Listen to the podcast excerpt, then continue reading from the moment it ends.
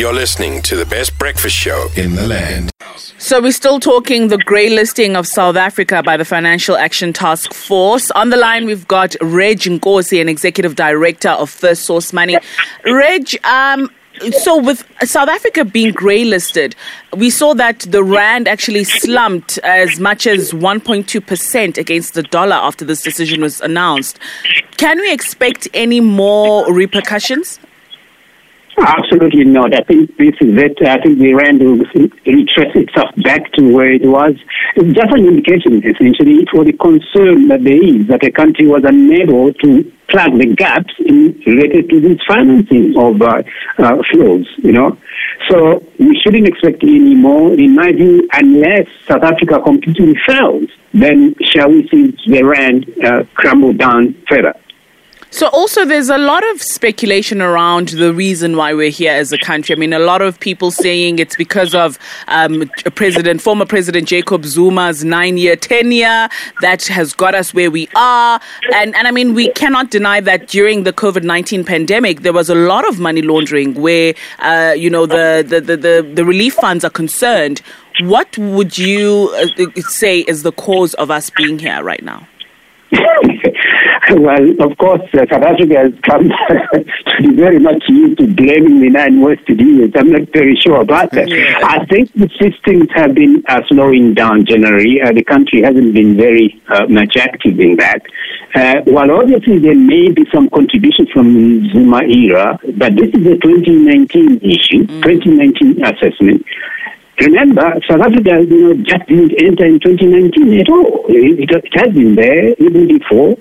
And uh, I think what we needed to do was to ensure that we strengthen our capability, you know, in good time. Mm. I think we were slow. It's not because of a particular individual. It's just that we were slow. Um, All right. So, yes. No, sorry. Carry on. Yes, so we were slow and we should have done that. So in my view, COVID, of course, did come through. There were lots of, um, you know, movements of money. Of course, the, everyone was almost sleeping during COVID. We were locked up. And of course, uh, the clever ones were doing what they, they had to do. The clever so, um, yeah. If you look at maybe, uh, I think it's Cambodia as well as Morocco, um, they were also grey listed and they managed to exit. Is there hope for us if we follow the eight steps? And do you think uh, we have, I don't know, it, the the willpower from governments to follow the eight steps and and and exit um, being grey listed? It's absolutely easy. It can take a year to, to, to get out. It can take two years, even three, or even four, depending on how the government moves in terms of putting um, really plugging the gaps in the laws that exist in the country, in the manner they interact with other officials and other governments out there. It's really just about that. So we can do that pretty fast within a year and a half. We're gone.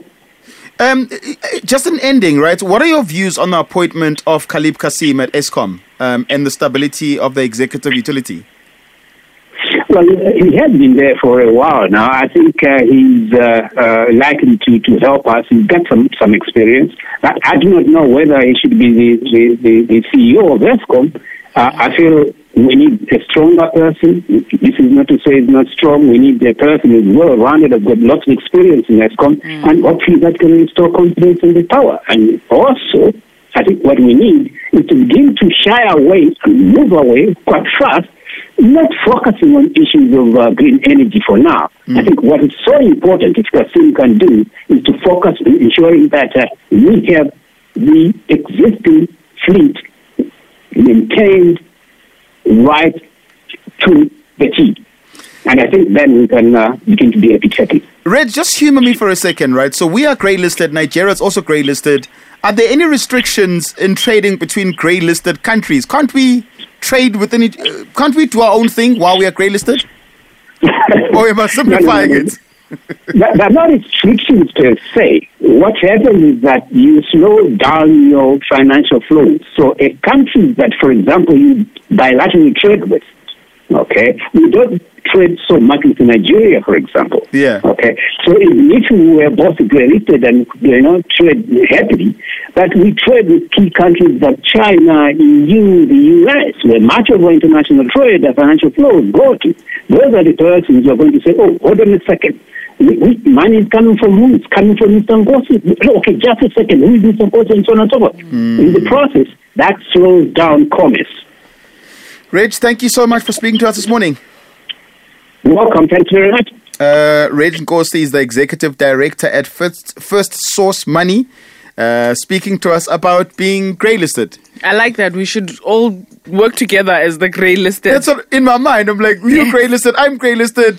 Can't we get together? Uh, yeah. The grey gang. Well, yeah. well, he says it's not that simple. he, he, just loves you. Not that simple, buddy. Hashtag the takeoff at Radio 2000 ZA on all social media platforms.